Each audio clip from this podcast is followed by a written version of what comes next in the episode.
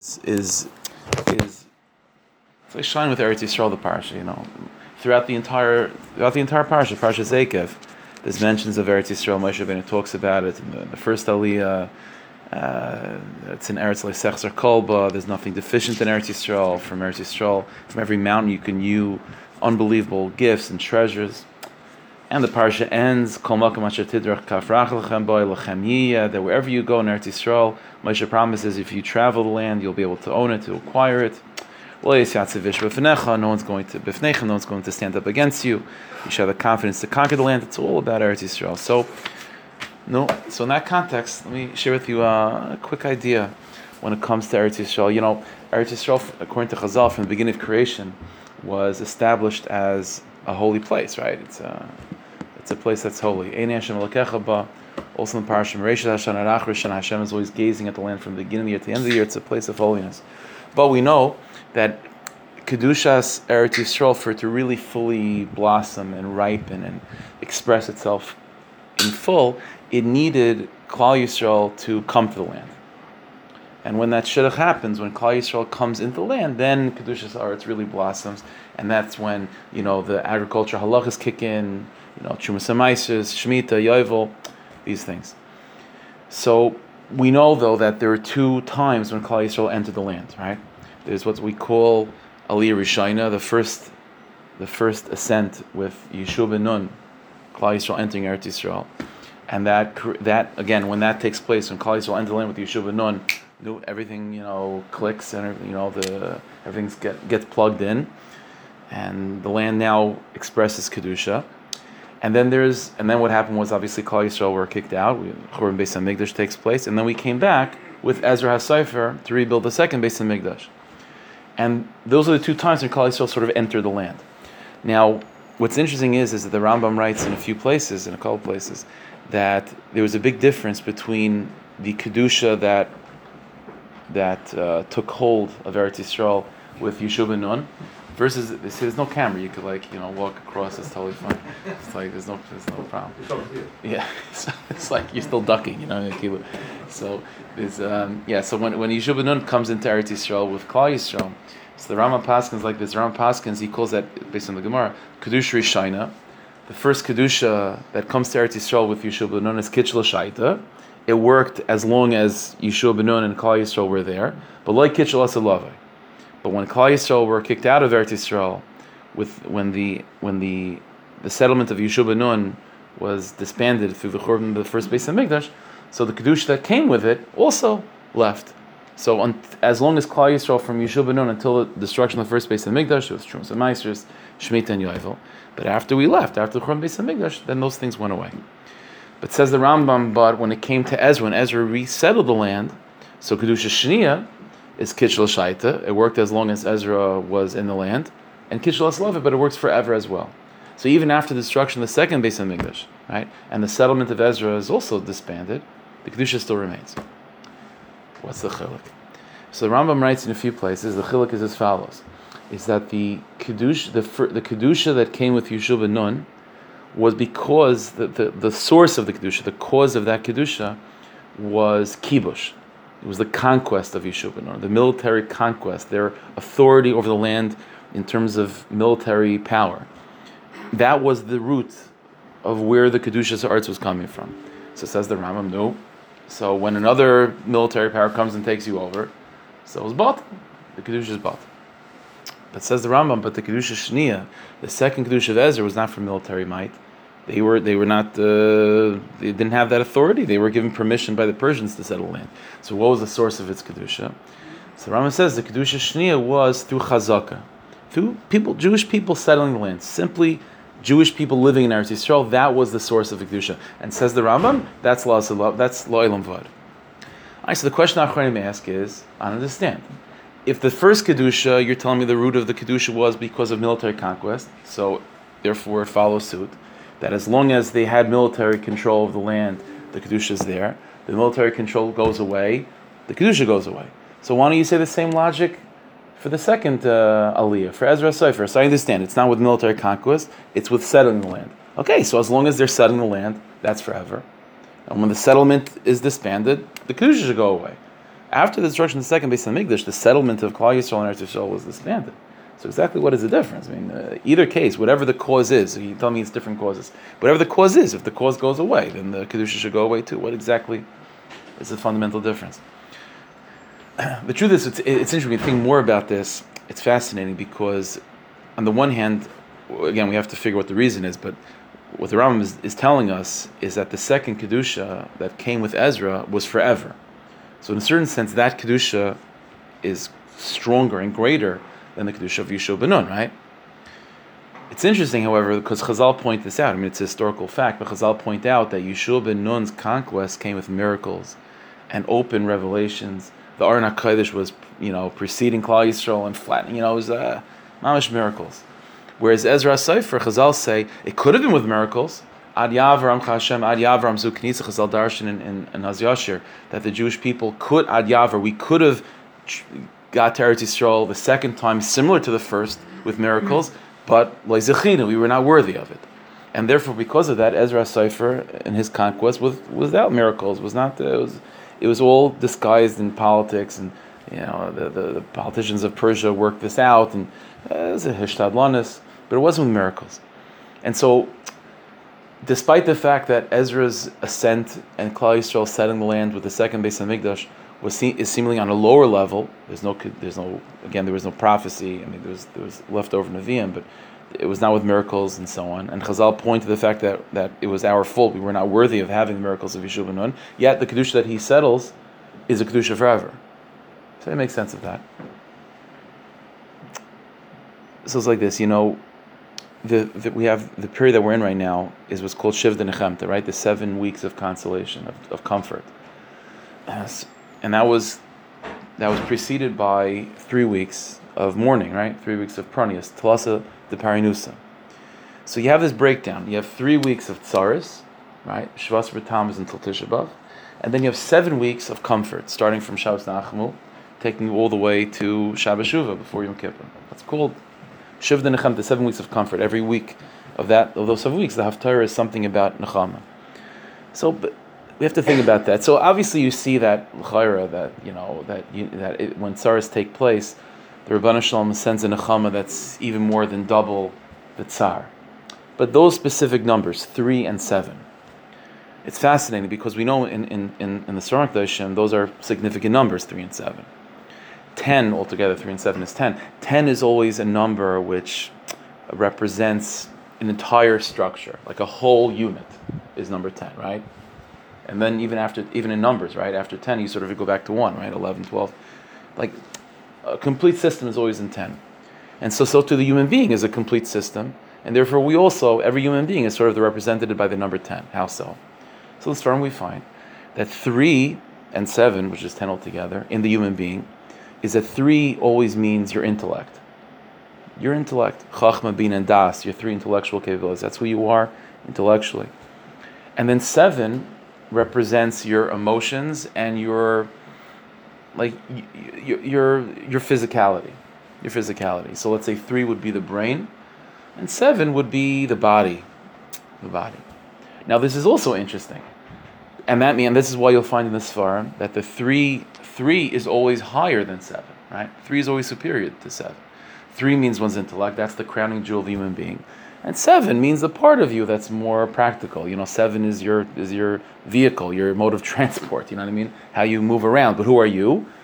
Your intellect. Three is always higher. So the question then is, so why would three be connected to the tsaris, and seven would be connected to the nechama, to the comfort? Adarabba, you would think that the lower part of who you are the lower you go, that's where the tsaris are going to be. But the higher you are, that's where the necham is. That's where the Rabbanah Shalom is found. So it should be three of comfort and seven of tsaris, not the reverse. Use our intellect, they realize the three wasn't the tsaris. So, but it is three of tsaris, right? So we have to. So how does? How, why would the seven be the nechama for the three? It should be the opposite. The tsaris should be found afka with seven.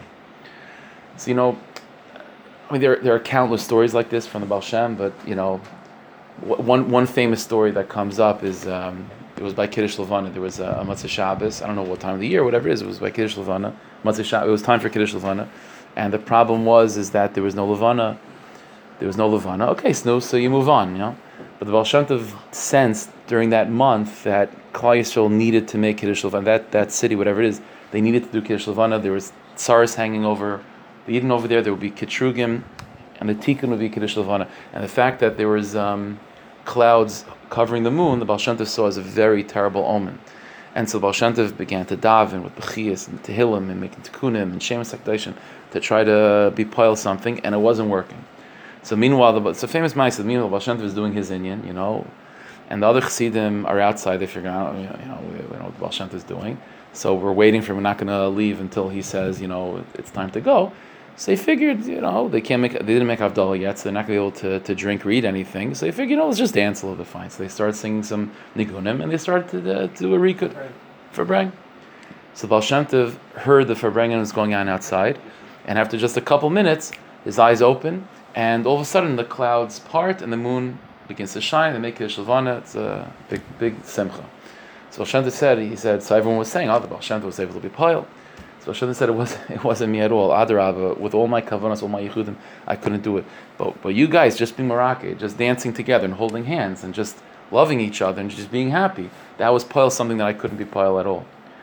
There is such a thing that even though it's true one's intellect is certainly the highest part of who you are, it's, it's your crowning jewel as a person. See, it's, we're getting ready for for bring. You know, that's what's happening. So, yeah, right. So, that that that's the crowning jewel of who you are. But there is such a thing that when a person see, but that part of you that's your brain, you're completely alone. There's no way for us to for our brains to hug. You understand? I mean, I could tell you things that are in my brain, and then you could process that information in your brain. And so then, but there's no real connection between our brains that the part of me, like my intellect, it's not possible for my intellect and your intellect to truly become one. But Dafka, what's interesting is, but Dafka, when you go lower and you get to the lower part of who you are, like your actual hands and feet, they can mamish embrace. And so there's a certain inyan is where Dafka, when you get lower and things become a little bit more simple, that's where real yichud, real oneness between yidden can take place. And when, when there's real yichud between Yidden, there's a, that, that itself is the vessel for the yichud of Hashem to be revealed. And so there is a certain mila. So here's the nakuda. There is a certain mila in dafka, the lower part of who you are, even though the fact it's unsophisticated, uncomplicated, in dafka, because of that, because it's simple and unsophisticated and pashit, so it's able to become one and to unify with other people that are pashit and simple. And when that achdus between Yidden is experienced, then through that achdus, the deep achdus of Hashem is able to come to the world. Whereas in the world of intellect, it's by its very definition, people are, are divided in that. Just like people don't physically look the same, so we don't think the same either. And because of that, there's a certain level of period and division. And, in, and because of that, there's a certain inability for the oneness of Hashem to become really experienced, dafk in that place of the brain. The real oneness of Hashem is experienced when the brain is somehow connected with the body, and human being and you embrace and hug and dance and love each other. That's where the real Yichud Hashem can really come to the world, and that's where Yeshua's come from. So just like in that mice, the Baal Shem is sitting by himself in the world of thought, and he can't be poiled that that that gilu. He can't be poiled that. But when Yidden dance in a way of simcha, in a way of uh, in a very pashut way, they don't even know why they're dancing. They just are. That that tamimus and that pshitas, that that seven is able to bring a certain level of Yeshua, a certain level of light and of clarity of truth of God's presence in the world, sometimes even more than three. And so this is what you also find with Eretz Yisrael. See, Yeshua Benun's conquest was with miracles. And that's beautiful, that's amazing. But at the end of the day, if the root of the Kedusha wasn't simply Jewish people living in the land, which is pashit and simple, and everyone and it's and it's something that's shovel chol nefesh. You know what I'm saying? Like you have a big tzaddik and uh, a big rasha, but at the end of the day, so in terms of Yeshua Benun's conquest, there's a difference in the tzaddik and the rasha. It's all with miracles. It's all with understanding. It's all with prophecy. And in that world of the intellect of three, there's a whole hierarchy. But in the world of the seven, there's no hierarchy at all because at the end of the day, both the tzaddik and the rasha both need a house to live in. And they were both part of the same yishuv, the same the same uh, the same chazaka that Ezra Sefer is establishing. And in that way, it's shavuot l'chol nefesh. There's no division. There's no in, in terms of even in military conquest, there's hierarchy. There's generals, there's soldiers, there's lieutenants. There's all sorts of uh, madrigas. That's the world of three. But in the world of Pashut settlement, everyone's the same. Everyone takes up space. Everyone has their dalaramas. Is the, and in order for all the Eretz Yisrael to be settled, you need every single person to live there, to take up their space. It, it's shavuot chol nefesh, and because of that, it's without the the, the, the, the you know the, the the unbelievable brilliant light of Yeshua Nun, but because of that, it's so simple. It's forever. It's forever. You understand? It's not able to be broken. In the world of, of thought, the world of intellect, sometimes sometimes yes, sometimes no. But in the world of, of achdus, in the world of the body, even if you're not into it, you you could hug someone. You see, if you to actually love someone in your brain, sometimes you love them, sometimes you don't. But you could always force yourself to hug him. You know what I'm saying? Like that physical contact, that physical achdus of the seven of the body. That's something that can always be, whether you're into it or not, in your brain.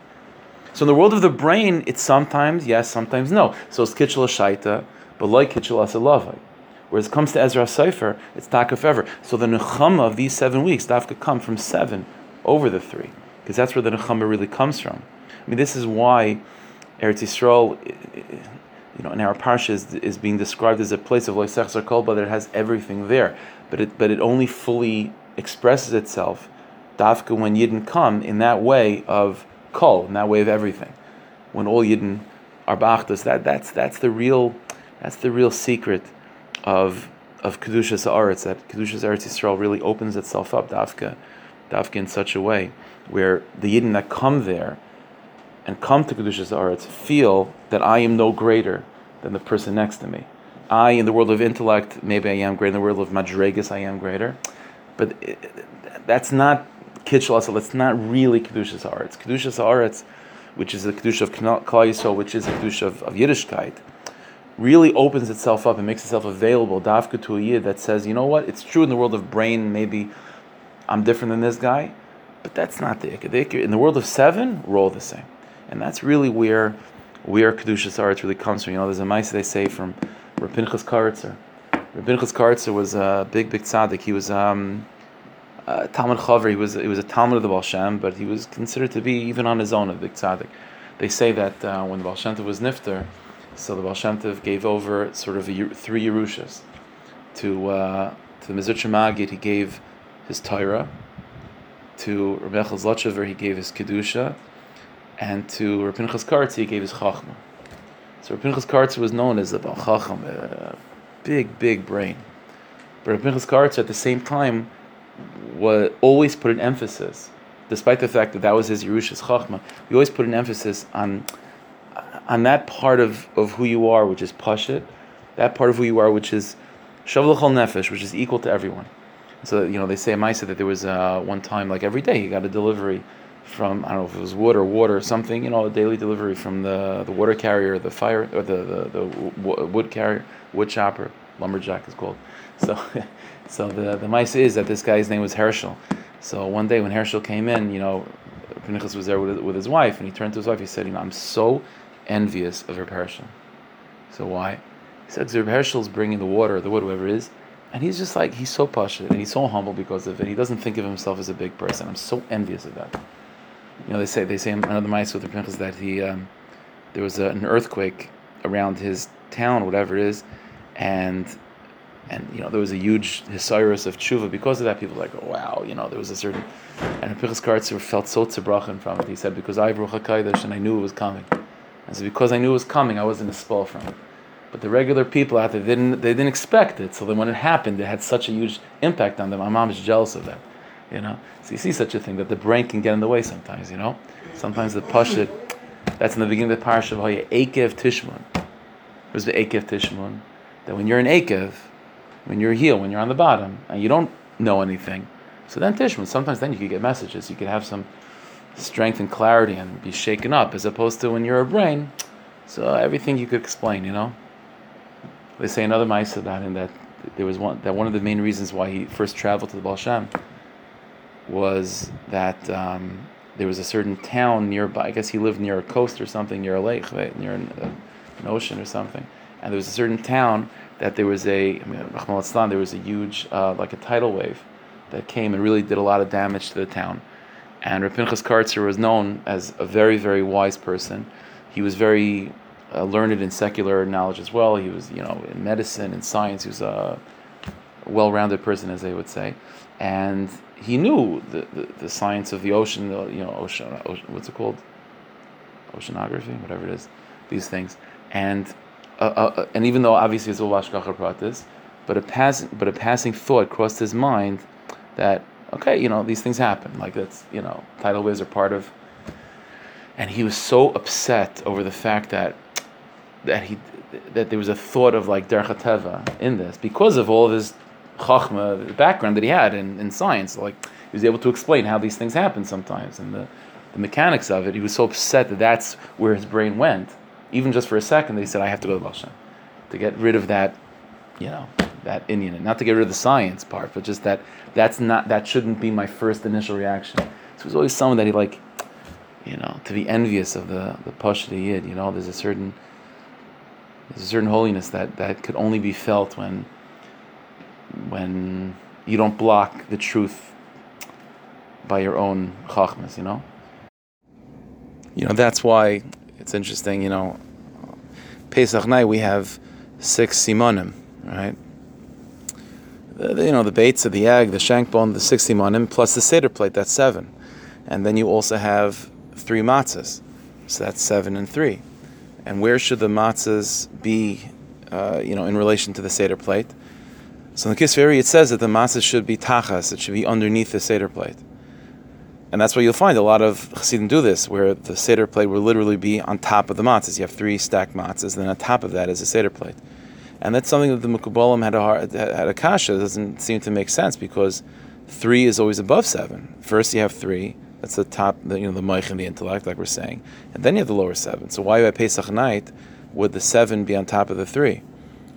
But according to what we're saying, the answer is that Pesach night is a time of where there's an unbelievable amount of shefa, of amunah pshuta, of tamimas and pshitas, of simple faith that a father gives to a son, of adamin l'far b'mitzrayim, and that pashtas.